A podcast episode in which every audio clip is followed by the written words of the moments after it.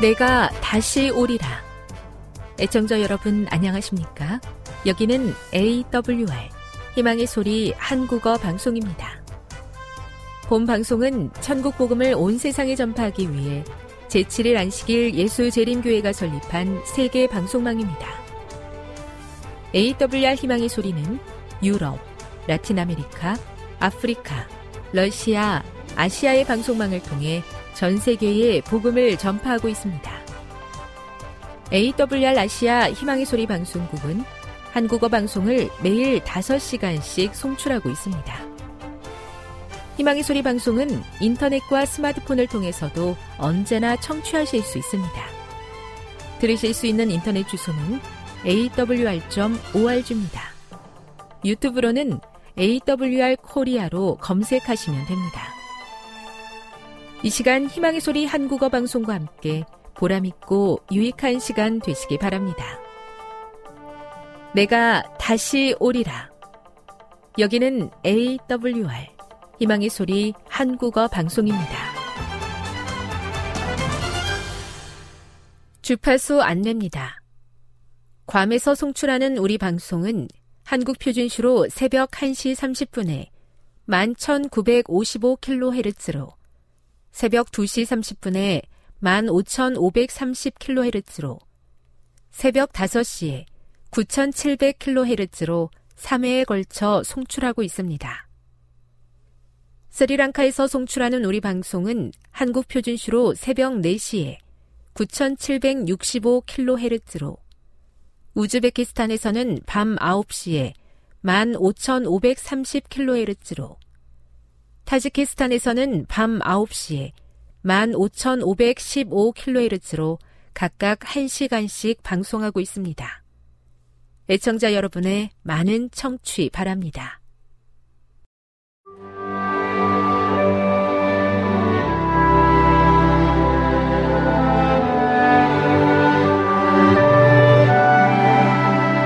읽어주는 교과 여섯째 날 6월 23일 금요일 더 깊은 연구를 위해 하나님의 종들은 거룩한 헌신으로 빛나고 밝은 표정을 얼굴에 짓고 하늘에서 온 기별을 선포하기 위하여 이곳에서 저곳으로 분주히 왕래할 것이다.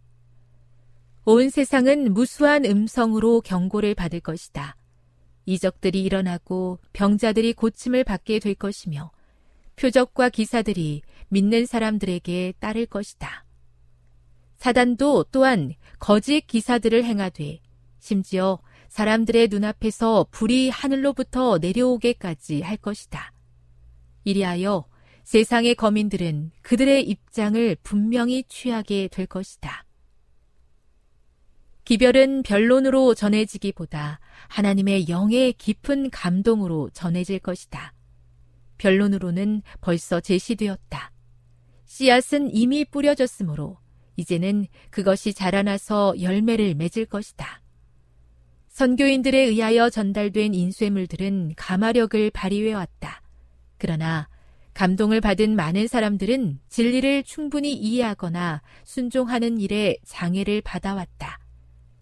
이제는 밝은 광선이 각 곳으로 뚫고 들어가서 진리가 분명하게 드러나게 된다. 그리하여 하나님의 정직한 자녀들은 그들을 결박하고 있던 줄을 끊어버리게 된다. 이제는 혈연 관계, 교회 관계가 그들을 붙들어 둘 수 없을 정도로 무력해진다. 진리는 다른 어떤 것보다 더욱 귀중하다. 여러 기관들이 진리를 대적하기 위하여 결속하였을지라도 많은 사람들이 주님 편에 서게 된다. 각시대 대쟁투 612 핵심적인 토의를 위해 1. 엘렌지 화이트는 믿음으로 말미암는 의의 기별이야말로 참된 셋째 천사의 기별이다고 말했다. 그것은 어떤 의미인가? 믿음으로 말미암는 의의 기별은 세 천사의 기별과 어떤 관계가 있는가? 2. 요한계시록 14장 12절을 다시 읽어보라.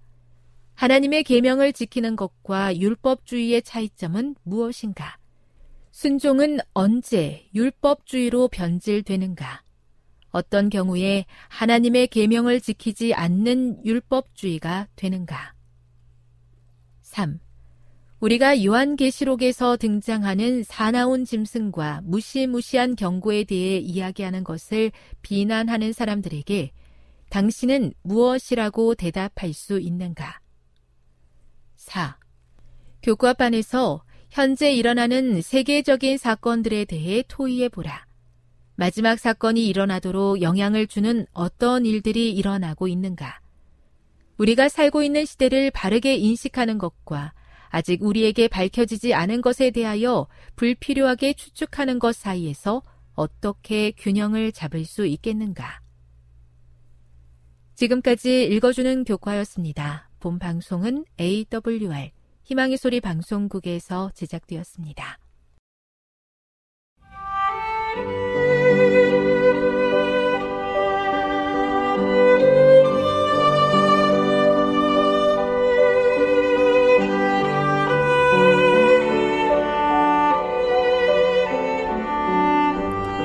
좋은 하나님 만나셨나요? 삶 가운데서 만난 하나님의 사랑, 말씀 가운데서 만난 하나님의 사랑을 나누는 엘트 시간. 저는 이영미 집사입니다. 오늘은 사도행전 4장 1절부터 22절에 있는 말씀을 함께 나누도록 하겠습니다. 기도하겠습니다. 주님, 오늘도 하나님께서 사도들을 통하여 주셨던 그 기별이 오늘 우리의 가슴에 전해지게 하여 주시옵소서. 주님, 주님께서는 이 땅에 우리에게 모든 것을 다 주시고 지금도 우리를 위하여 하늘에서 중보기도 하고 계십니다. 주님, 주님의 일에 함께하는 동역자가 되기 원합니다. 우리로 기도의 사람이 되게 해주시고 말씀을 맡은 자로서 성실할 수 있도록 도와주시옵소서 주께서 이를 위하여 오늘 부르셨사오니 이 부르심에 응답받기 원합니다.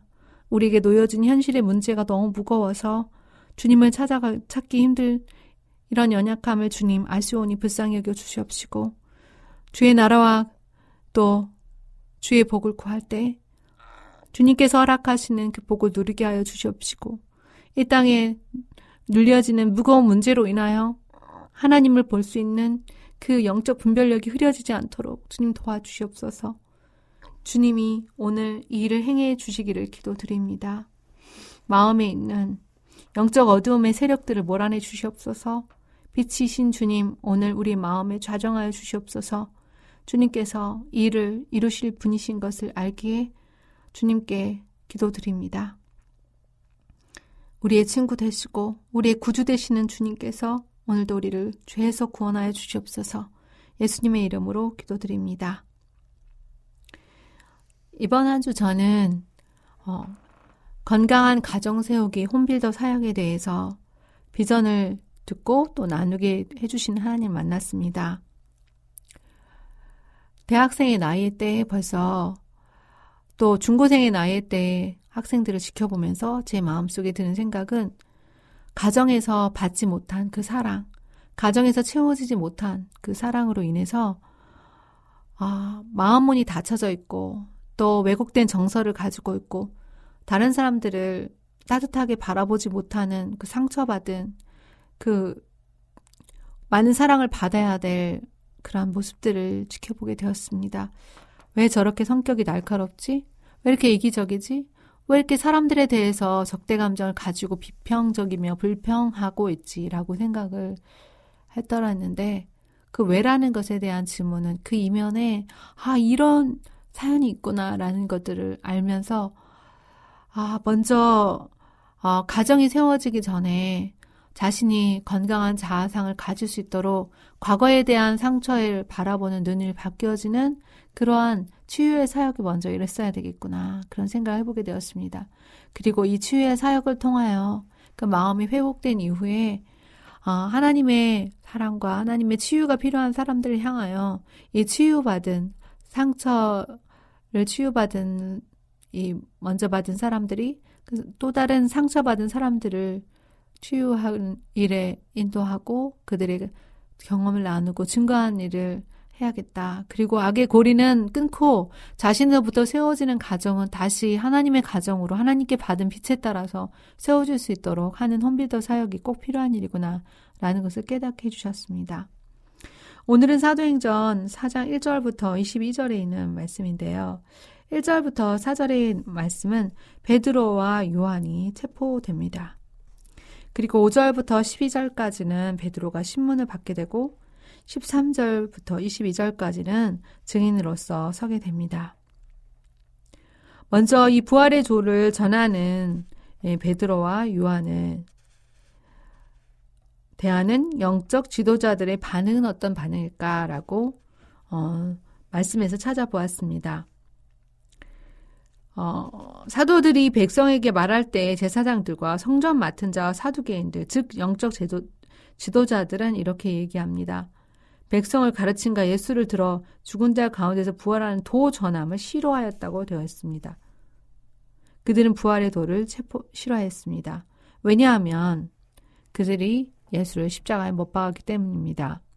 그는 메시아가 아니고 그는 참남 성 참남된 죄를 하나님을 모독하는 스스로 하나님의 아들이라고 하는 그러한 사람이기 때문에 죽어 마땅한 사람이고 또 어, 그가 부활하신 사실을 은닉하는 그러한 죄를 지은 사람들입니다.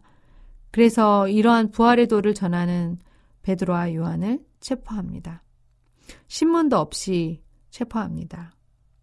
그리고 그 영적 지도자들이었던 제사장과 간원과 어, 사두개인들은 어떤 말들을 합니까? 학문 없는 범인으로 알았는데 놀랍게도 그들은 이 하나님의 지혜와 성령을 받아서 가르치는 도가 결코 어, 무식한 사람 같지 않은 것입니다. 그래서 그들이 처한 어, 반응 그들이 처한 음, 이 베드로와 요한을 향해서 체포하고 어, 그들을 벌을 주려고 하지만 찾지 못하고 경계하며 그 이름을 말하지도 말고 가르치지도 말라고 위협을 해서 석방을 합니다. 하나님께 영광이 되고 사람에게 칭송을 받는 이 일들이 영적 지도자에게 있어서는 하지 말라고 하며 위협하는 그러한 일들이 됩니다. 사도들은 이러한 반응에 대해서 어떤 행동을 했나요? 사도들은 예수님이 하신 일들을 하였습니다. 그들은 십자가 부활 그리고 회개와 구원에 대해서 성령의 능력을 힘입어 크게 외쳤습니다. 그리고 주님의 말씀을 가르쳤습니다. 예수님과 같이 가르쳤습니다. 그리고 이 사도들의 능력 있는 기도를 통하여 많은 병자들이 치유되고 표적과 기사가 나타났습니다. 사도들의 이러한 모습은 바로 성령을 받은 자들이 어떠한 일들을 해야 될지를 잘 보여주는 어, 모습입니다. 초대교회와 같은 부흥이 오늘도 재림 전에 있어야 할 텐데 어, 말씀을 맡은 자로서 복음을 전파하는 설교의 능력을 구해야 할 것입니다. 또한 음, 가르치는 능력이 탁월하여 하나님 말씀을 가르치는 일에 어, 열심으로 또한 전문적으로 준비한 준비된 말씀 사역자들이 필요한 것입니다. 그리고 사도들이 백성들의 필요를 위해서 또 병자들의 필요를 위해서 간절히 기도했을 때 그들에게 예수님께 나타났던 치유의 능력을 이들도 할, 경험하게 될 수 있었습니다. 오늘도 어, 곳곳에 많은 병자들이 있습니다. 이들의 병원에 가고 또 그들이 약을 먹고 또 병원에서 이제 불가능하다고 하는 이 불치병 선언을 받았을 때 그들의 마음이 막막하고 어떻든 병원에 조금이라도 생명을 연명하려고 많은 재산을 쏟아부어서 결국 그 병으로 인해 사망하게 될 때에는 가족들도 모두 힘들어지는 그런 상황이 벌어집니다. 이때 성령 받은 병치 병 병고침의 은사를 받은 사도들과 같은 능력을 가진 성령 충만한 사람들이 필요한 때입니다. 사도들이 이렇게 복음을 전파한 결과 어떤 성과가 있었나요? 남자는 5천 명. 그리고 남자만 5천 명이면 그 장정들이 5천 명이니까 뭐 그 주변에 여자와 어린아이들도 있었을 것입니다. 그리고 병을 치유받은 많은 사람들이 어떤 반응을 보입니까? 모든 사람들이 이 된 일을 보며 하나님께 영광을 돌리는 놀라운 역사가 일어납니다. 병을 고침받고 말씀을 듣게 된 때에 하나님께서 영광을 받으시는 것입니다. 그런데 기득권 세력이었던 이 제사장과 관원과 사두개인들, 즉 영적 지도자들은 어떻게 합니까? 예, 그 인기머리가 예수님께로 가자 그들은 예수님을 체포하고 신문하고 위협하고 또한 정죄하고 소송하며 그들을 그를 어떻게 사용할지 사형에 처할지에 대해 없애버릴지에 대해 집중하고 혈안이 되어 있습니다. 많은 사람들이 주의 말씀으로 깨어나며 또한 병자들 치유받는 것은 매우 기쁜 일임에도 불구하고 이기적인 자아에 집중하면서 자신들이 가지고 있는 이 권위가 빼앗길까봐 전전긍긍하는 것이 바로 이 당시의 제자들의 어, 이 당시의 영적 지도자들의 모습이었습니다. 그러면 오늘 제자된 우리는 어떤 일들을 해야 될까요?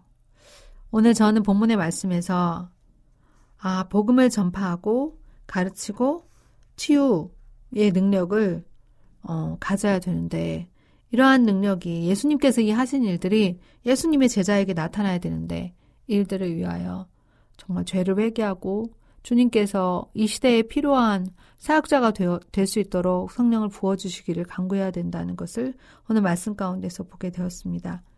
그렇다면 이 일들을 누가 해야 할까요? 누구에게 해야 할까요? 어, 제 주변을 둘러보았습니다.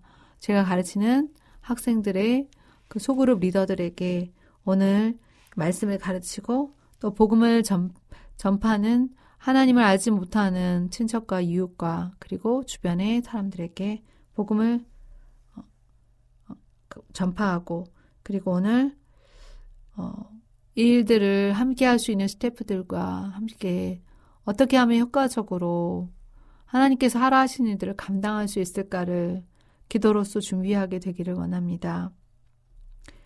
오늘 이 본문의 말씀은 베드로와 요한 어, 리더가 체포당했을 때에도 사람들은 그들을 위하여 기도하며 또한 성령의 놀라운 능력이 있을 때 하나님께서는 이 일들을 통해서 이루실 일들을 어, 두려움과 걱정과 피함이 아니라 온전히 하나님께서 하라 하신 일들을 잘 감당할 수 있도록 중보 기도하는 일들을 하게 하셨습니다.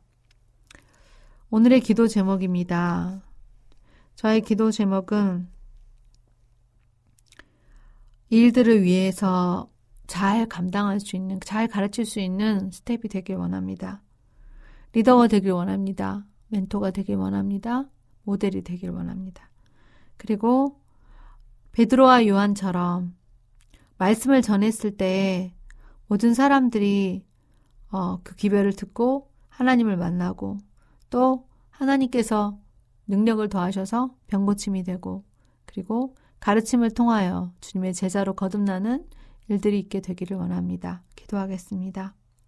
주님, 오늘 말씀을 통하여 베드로와 요한이 체포당했지만 그들이 신문을 받았지만 증인으로서의 삶을 살아가는 용기 있는 신앙인의 모습을 보게 되었습니다.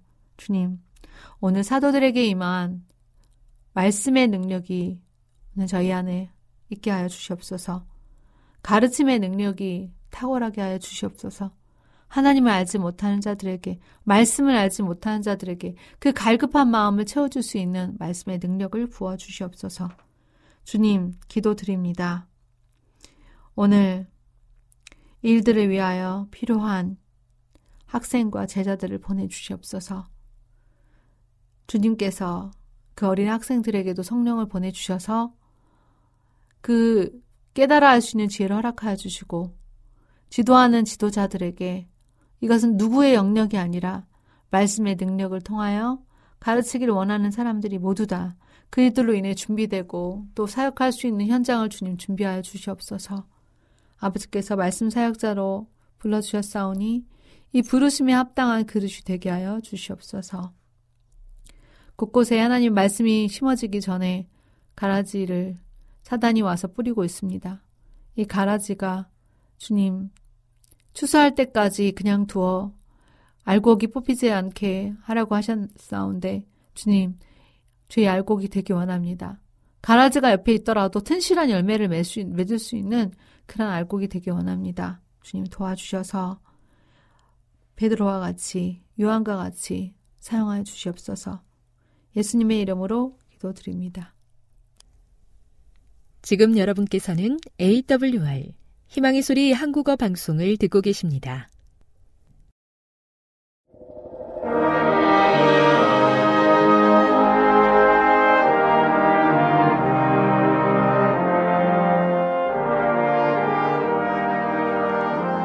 시청자 여러분 안녕하십니까? 하나님의 귀한 말씀으로 감동과 은혜를 나누는 시간입니다. 먼저 하나님의 말씀 열왕기상 19장 16절의 말씀을 읽겠습니다 너는 또 님스의 아들 예후에게 기름을 부어 이스라엘 왕이 되게 하고 또 아벨 무흘라 사바세 아들 엘리사에게 기름을 부어 너를 대신하여 선지자가 되게 하라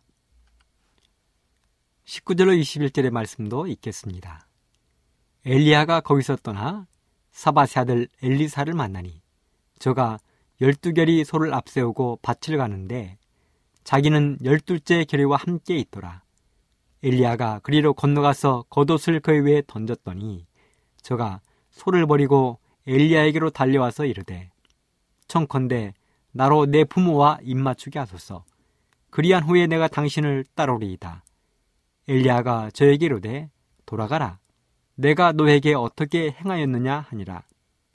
엘리사가 저를 떠나 돌아가서 소 한 결의를 취하여 잡고 소의 기구를 불살라 그 고기를 삶아 백성에게 주어 먹게 하고 일어나 가서 엘리야를 쫓으며 수종 들었더라. 오늘 저는 이 말씀을 중심으로 부르심이라는 제목의 말씀을 준비했습니다. 베드로서 1장 10절로 11절에 보면 그러므로 형제들아 더욱 힘써 너희 부르심과 택하심을 굳게 하라. 너희가 이것을 행한즉 언제든지 실족하지 아니하리라. 이같이 하면 우리 주 곧 구주 예수 그리스도의 영원한 나라에 들어감을 넉넉히 너희에게 주시리라. 이렇게도 말씀했습니다. 여러분은 부르심 하면 생각나는 것이 무엇입니까? 부르심이란 윗사람이 아랫사람을 부를 때 사용되는 말입니다. 기독교에서는 하나님께서 사람을 찾아 부르실 때 부르심이라는 말을 씁니다. 세상에서는 부모님이나 선생님이 자녀들이나 제자들을 찾을 때 이 말을 쓰기도 합니다. 부르심. 오늘은 특별히 하나님께서 엘리사를 부르시는 이야기를 준비해 보았는데요. 엘리사를 부르시는 하나님의 부르심을 통해 오늘날 우리는 어떤 신앙을 해야 하는지를 살펴보도록 하겠습니다. 엘리사는 엘리야를 대신하여 하나님의 일을 해야 할 선지자로 부르심을 입었습니다. 하나님은 엘리야에게 사바세 아들인 엘리사를 찾아 기름을 부어 엘리야를 대신한 선지자를 삼으라고 말씀하셨습니다. 사실 하나님의 이 말씀은 어떻게 보면 엘리야에게는 매우 가혹한 말씀이었습니다. 이제는 엘리야의 사명이 이 땅에서 다했다는 뜻이기도 했습니다. 아직도 일할 기운이 넉넉히 남아 있는데도 하나님은 엘리야에게 후계자를 세우라고 말씀하셨습니다. 그래서 엘리야는 호렙산을 떠나 자신을 대신할 제자를 찾아 북쪽으로 담메색으로 향했습니다. 엘리야는 담메색을 향해 가면서 다시 한번 하나님의 놀라운 능력을 바라보았습니다. 담메색으로 가는 길은 다시 예전의 아름다웠던 모습으로 회복되어 가고 있었습니다. 산과 들에는 푸른 숲과 초목이 우거지고 길가에는 이름 모를 꽃들이 흐드러지게 피어났습니다.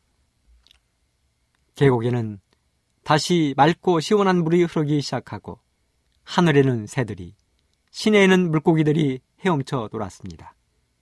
맑고 시원한 바람, 들에서 들려오는 목자들과 농부들의 노래소리는 엘리야의 마음을 흐뭇하게 만들어 주었습니다.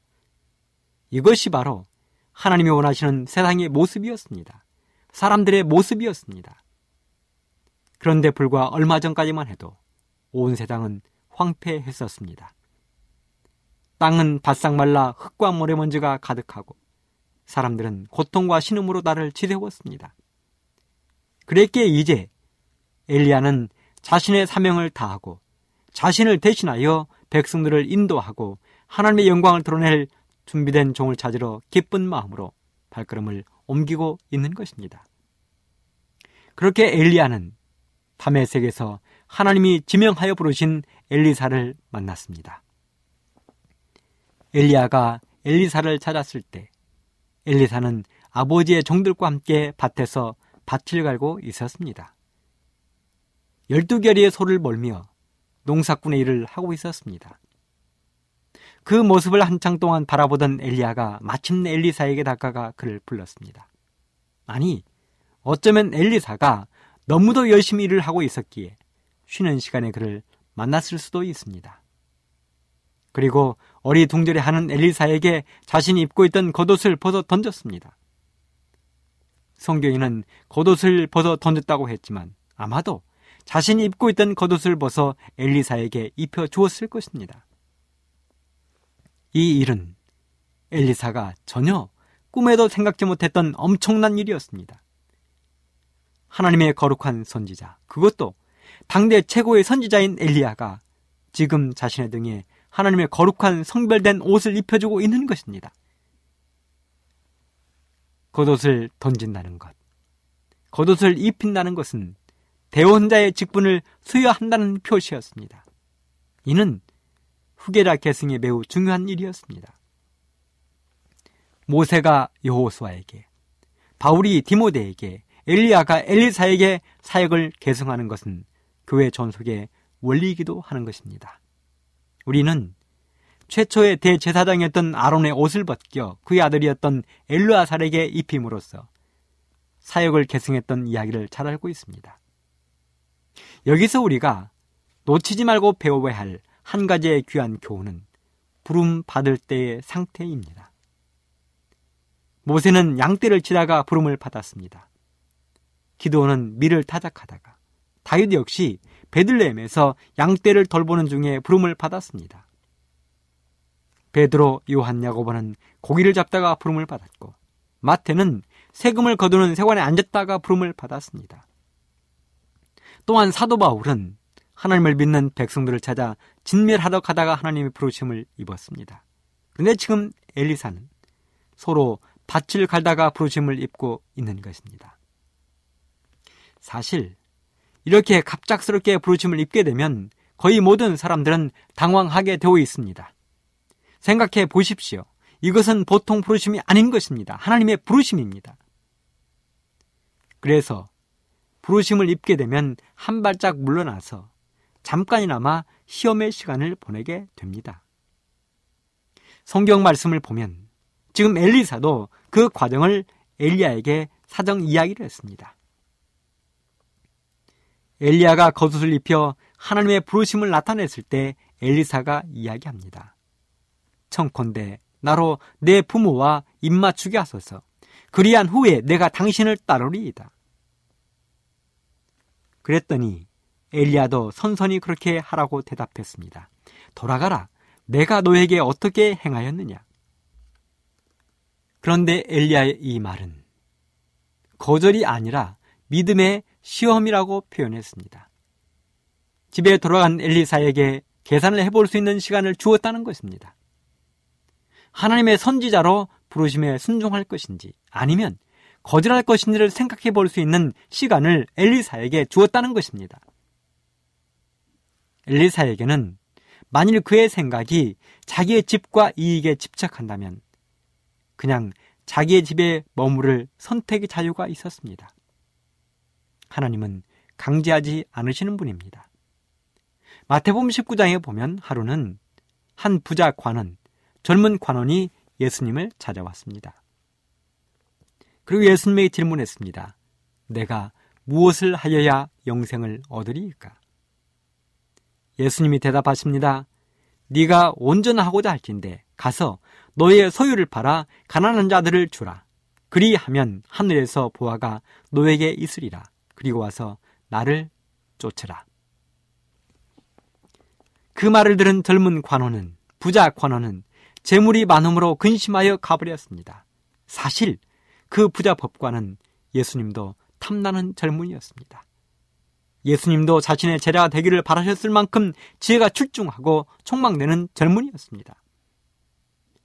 그러나 그 젊은이는 예수님의 제자가 되기보다는 세상의 재물을 선택했습니다. 지금 엘리사도 바로 그 기로에 서 있는 것입니다. 자신이 선택할 시간이 주어진 것입니다. 하지만 엘리사는 한순간의 망설임도 없었습니다.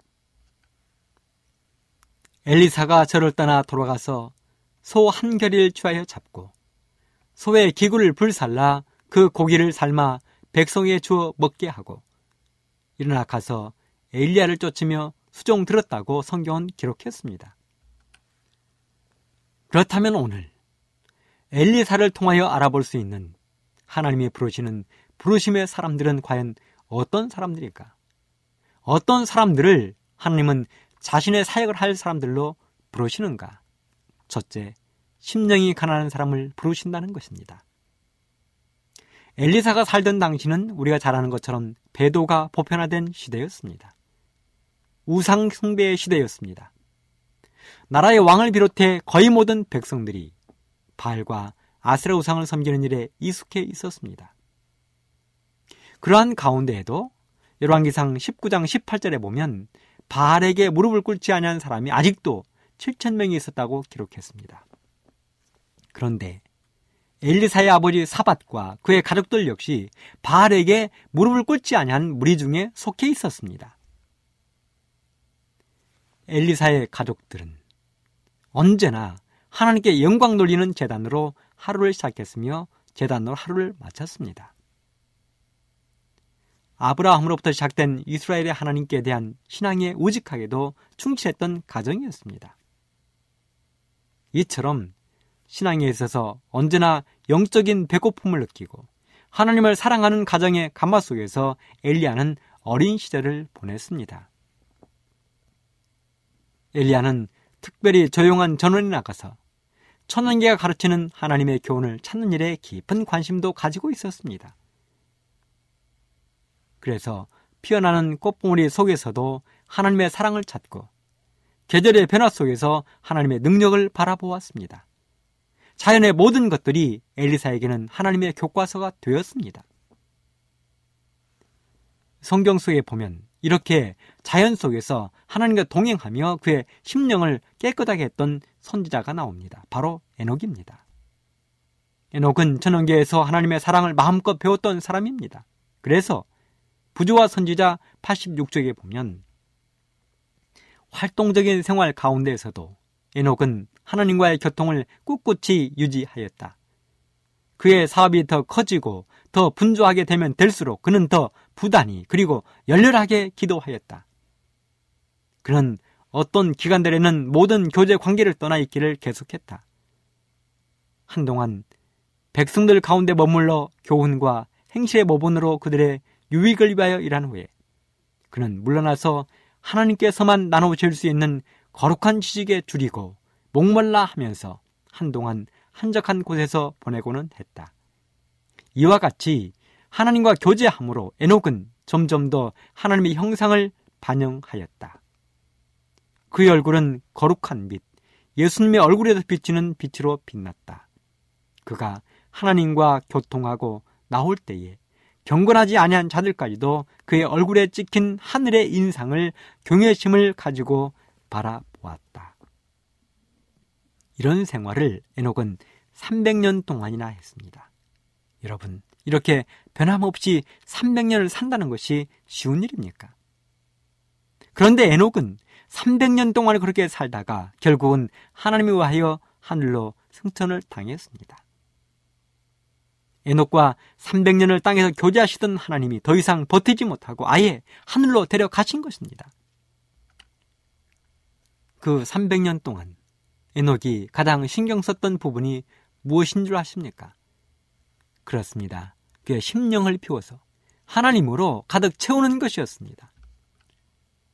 그래서 마태복음 5장 산상수원의 말씀 가운데도 보면 심령이 가난한 자는 복이 나니 천국이 저희 것이라 하셨고 마음이 청결한 자가 하나님을 볼 것이라고 이야기한 것입니다. 엘리사는 이렇게 에녹처럼 한적한 시골에 살면서 단순하면서도 철저하게 하나님께 순종하는 것을 배웠습니다. 그래서 그런지 예언의 신 선지자와 왕에 기록된 말씀을 보면 엘리사는 사람들을 지도할 능력과 겸손한 마음을 소유했으면서도 그는 매우 조용하고 온순한 정신을 소유했었다고 기록했습니다. 또한 하나님에 대한 끊임없는 은혜와 지식이 증가했습니다. 이렇게 마음이 청결했던 엘리사를 하나님은 눈여겨 보시다가 엘리야를 통하여 그를 불러내신 것입니다. 둘째는 작은 일에 충성하는 사람을 하나님은 부르십니다. 우리 하나님은 말씀하셨습니다. 지극히 작은 것에 충성된 자는 큰 일에도 충성한다고. 사실 구원받을 사람에 대한 성경의 표현들을 살펴보면 지극히 작은 일에 충성한 사람들입니다. 마태복음 25장의 비유들이 대표적인 것들입니다. 열 처녀의 비유에 나오는 지혜로운 다섯 처녀들을 생각해 보십시오. 다른 미련한 다섯 처녀와 차이점이 무엇입니까? 그것은 바로 여분의 기름을 챙겼느냐 안 챙겼느냐 하는 차이입니다. 똑같이 신랑을 맞으러 나갔습니다. 똑같이 졸았습니다. 신랑이 온다는 외침을 듣고 똑같이 눈을 부비며 일어났습니다. 그런데 일어나 보니 등불의 상태가 거의 꺼져가고 있는 것입니다. 그런데 바로 여기에서 지혜로운 처녀와 미련한 처녀들의 운명이 갈리우고 말았습니다. 지혜로운 처녀들은 혹시나 하는 마음으로 여분의 기름을 준비해 왔습니다. 그러나 미련한 처녀들은 설마 하는 마음으로 온 것입니다. 작은 것의 차이가 엄청나게 다른 결과를 가져온 것입니다. 양과 염소의 비유를 생각해 보십시오. 양의 무리에 속했던 사람들, 구원받을 사람들이 예수님께 했던 이야기들을 생각해 보십시오. 양의 무리에 속한 사람들에게 예수님이 창세로부터 준비된 나라를 상속하라 하셨습니다. 그러면서 예수님이 그 나라를 상속할 이유에 대해서 말씀하시는데 그 이유들이 줄일 때에 먹을 것을 챙겨 주었고 목마를 때 물을 대접해 주었고 나그네인 사람들을 채워 주었고 벗은 사람들을 입혀 주며 병든 사람들을 한 번 더 살펴보고 옥에 갇힌 사람들을 돌보아 주었다고 이야기했습니다. 그러자 의인들이 따졌습니다. 우리가 언제 그런 일을 했습니까? 그때 예수님이 하신 말씀이 무엇입니까? 마태복음 25장 40절에 보면 여기 내 형제 중에 지극히 작은 자 하나에게 한 것이 곧 내게 한 것이니라. 그렇습니다. 하나님은 이렇게 지극히 작은 일에 충성하는 사람은 반드시 기억하십니다. 우리가 지나가는 나그네에게 베푸는 한 잔의 물도 예수님은 결코 허투루 보지 아니하신다고 말씀하셨습니다. 엘리사에 대하여 리오네 신에서는 이렇게 기록하고 있습니다. 선지자 왕 218쪽 작은 일에 충실함으로 엘리사는 더욱 무거운 임무를 맡을 준비를 하고 있었다. 생의 모든 행동은 품성의 표현이다. 따라서 작은 의무에 있어서 부끄러울 것이 없는 일꾼임을 스스로 입증하는 사람은 하나님께서 그를 높여 보다 높은 책임을 맡게 하실 것이다. 그러므로 사랑하는 애청자 여러분, 우리가 하나님 앞에 할 수 있는 작은 일들을 결코 소홀히 하지 말게 되기를 간절히 바랍니다. 가정에서, 교회에서, 사회에서 하나님 보시기에 작은 일은 없습니다. 신발 정리하는 것, 청소하는 것, 식당에서 설거지 하는 것, 휴지 하나 줍는 것, 이 모든 것들이 하나님 보시기에는 큰 일입니다. 세 번째는 하나님은 포기하는 사람을 부르십니다. 어떻게 보면 성경의 신학은 포기하는 신학입니다. 포기하는 사람을 찾으시는 하나님의 이야기 모음입니다. 하나님이 아브라함을 부르시면서 아브라함이 포기한 것들이 있습니다. 아브라함은 고향과 친척, 아비집을 떠나 갈 바를 알지 못하고 미지의 세계로 출발했습니다. 예수님의 제자들이 예수님의 부르심으로 포기한 것들이 있습니다. 그들은 배와 금을, 그들의 직장을 포기했습니다. 가족들을 떠났습니다. 그리고 나서야 믿음의 조상으로 예수님의 제자로 부르심을 입었습니다. 오늘 엘리야를 통하여 하나님의 부르심을 입고 있는 엘리사는 어떻습니까? 엘리사는 지금 소 12결의를 종들과 함께 몰면서 아버지의 밭을 갈고 있습니다. 12결의라 함은 소 24마리를 이야기합니다. 24마리. 지금 엘리사와 그의 종들이 소 24마리를 가지고 밭을 갈고 있습니다. 이 이야기는 엘리사의 가정이 굉장히 큰 부자라는 의미를 가지고 있는 것입니다. 24마리의 소를 가지고 밭을 갈아야 할 만큼 많은 땅과 종들을 엘리사의 집은 소유하고 있었습니다. 그리고 엘리사는 그 12결의의 소 가운데에서 마지막 소들을 몰고 밭을 갈고 있었습니다. 그런데 뜬금없이 엘리야가 나타나 자신이 입고 있던 성비의 옷을 입혀 주면서 부르는 것입니다. 그리고 집에 가서 잘 생각해 보라는 것입니다. 이렇게 부르심을 입은 엘리사는 대가를 계산해 보아야 했습니다. 즉, 부르심을 받아들이든지 아니면 거절하든지 스스로 선택해야 했습니다. 만일 그의 희망, 소망이 자기의 집과 가족, 부에 집착한다면 그는 집에 머무를 자유가 있었습니다. 그런데 놀랍게도 엘리사에게는 이런 모든 것들이 고민거리가 되지 못했습니다. 엘리사는 엘리야를 통하여 자신을 부르신 하나님의 거룩한 부르심의 뜻을 깨달았습니다. 그래서 집에 돌아오자마자 소 한 결이 곧 두 마리를 잡고 소의 모든 기구들을 불살라 버렸습니다. 여러분, 불살랐다. 이게 무슨 뜻입니까? 지금 자신이 하고 있는 농사에 대한 모든 미련을 버려 버렸다는 것입니다. 전쟁으로 말하면 건너온 다리를 폭파해 버린 것입니다. 돌아갈 생각을 아예 버린 것입니다. 그리고 잡은 손은 삶아서 온 마을 사람들에게 나누어 먹게 했습니다.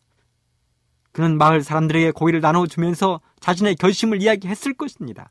앞으로는 농사 짓는 자신의 모습을 더 이상 볼 수 없을 것이라고 친구들에게 선포했을 것입니다. 그리고 그 길로 선지자 엘리야를 따라 나섰습니다. 사실 우리 믿음의 조상들을 보면 부르심을 입었을 때 담대히 선택하는 모습을 우리는 종종 보게 됩니다. 창세기 24장에 보면 아브라함의 아들 이삭의 결혼에 관한 이야기가 나오는데요. 이삭의 아내가 되었던 리브가는 아브라함의 종 엘리에셀이 자신을 데리고 가고자 했을 때 사랑하는 그의 가족들이 그에게 물었습니다. 갈 것이냐고. 그랬더니 가겠다는 것입니다. 단 한 번도 본 적이 없는 사람을 따라 가겠다는 것입니다. 오직 엘리에셀의 이야기만 듣고 가겠다는 것입니다. 그런데 더군다나 놀라운 것은 이 사건이 있던 바로 다음 날 리브가를 데리고 가겠다는 것입니다. 다음 날. 그러자 가족들이 예언을 합니다. 이제 가면 언제 다시 올지도 모르는데 며칠만 더 있다 가라는 것입니다.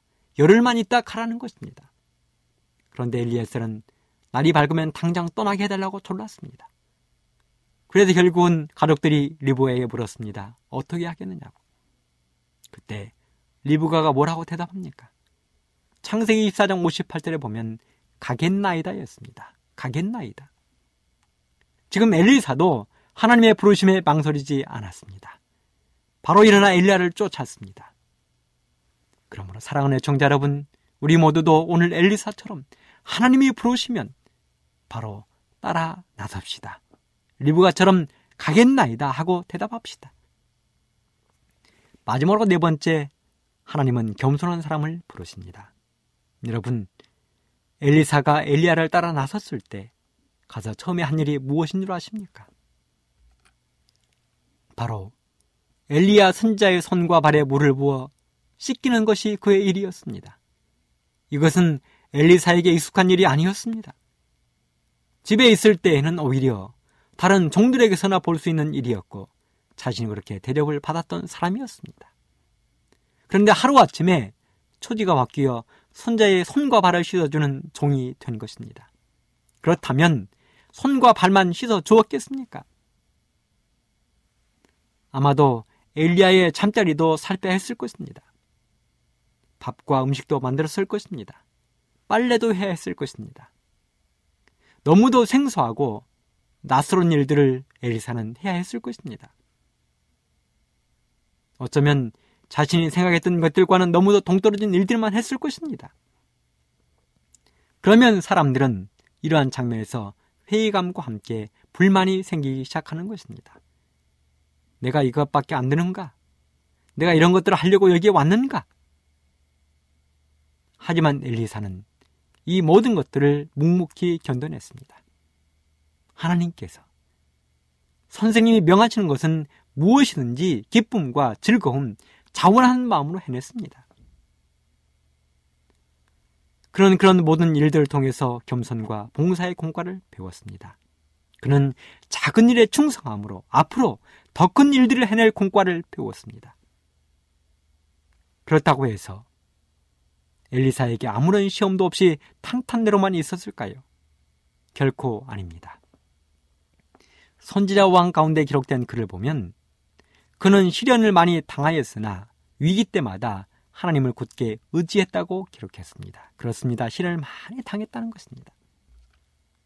그는 떠나온 집을 생각하고 싶은 유혹도 많이 받았지만 그러한 유혹에도 관심을 두지 않았습니다.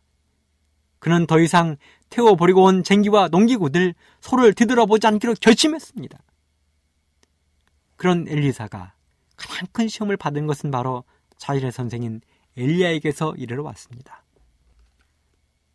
열왕기하 2장 2절에 보면 길갈과 베델, 여리고에서 엘리야가 엘리사에게 돌아가라는 것입니다. 엘리야가 말했습니다. 너는 여기 머물라. 여호와께서 나를 베델로 보내시느니라. 하지만 소와 쟁기를 불사른 엘리사의 결심은 결코 흔들림이 없었습니다. 그리고 결국 엘리사는 엘리야의 겉옷을 선물로 물려받고 하나님 위대한 선지자가 되었습니다. 엘리사는 승천한 엘리야를 통하여 엘리야에게 임했던 성령을 풍성히 받았습니다.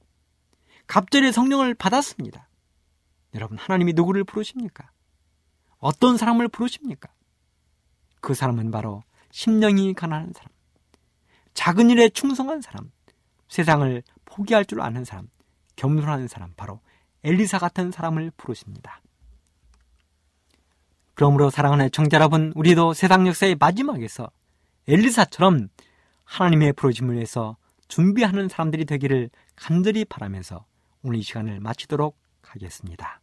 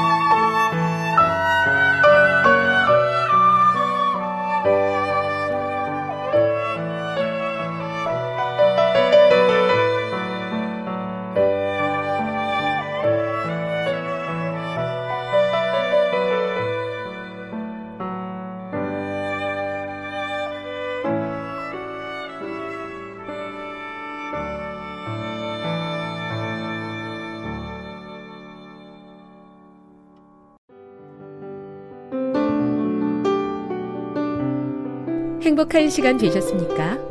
지금까지 여러분께서는 AWR 희망의 소리 한국어 방송을 청취하셨습니다.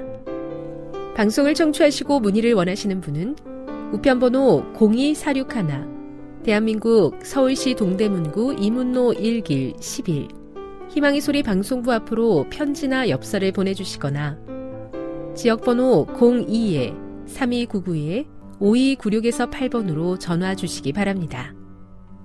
지금까지 함께 해주신 애청자 여러분들께 감사드립니다. 애청자 여러분, 다음 이 시간까지 하나님 안에서 늘 평안하십시오. 감사합니다. 내가 다시 오리라. 여기는 AWR, 희망의 소리 한국어 방송입니다.